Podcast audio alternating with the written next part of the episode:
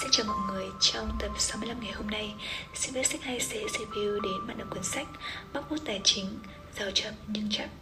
Tác giả Nguyễn Trọng Nhân sinh ra ở Vũng Tàu, học ở Úc, là một người tự nhận là viết vì dành, dành tới độ chủ đề nào cũng tham gia, muốn chinh phục thế giới nhưng chưa nghĩ ra và không thể.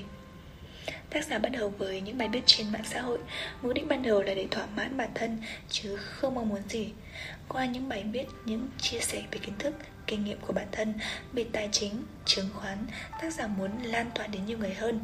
Vậy là ý tưởng cho chủ đề bóc phốt tài chính được ra đời. Đây không phải là cuốn sách dạy bạn lướt sóng chứng khoán.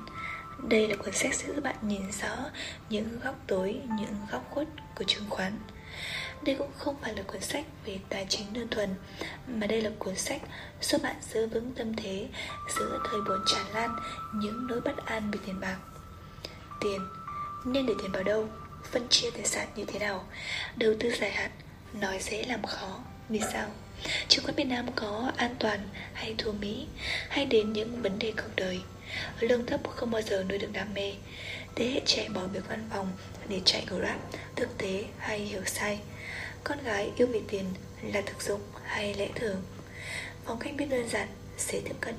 Bóc phút tài chính chính xác đã lột trần những khái niệm từ đơn giản cho đến phức tạp nhất trong lĩnh vực tài chính.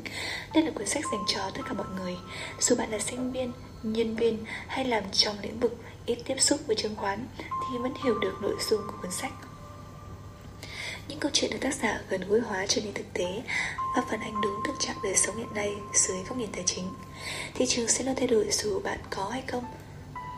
Chỉ có một cách duy nhất để kiếm lời và tồn tại lâu dài trong thị trường, Đó là trở thành nhà đầu tư dài hạn, Nắm giữ một số cổ phiếu, Tạo ra sản phẩm giá trị thật, Còn không thì bạn chỉ đốt tiền Và giao nó cho người khác Cuốn sách này dành cho những ai muốn giàu chậm nhưng chắc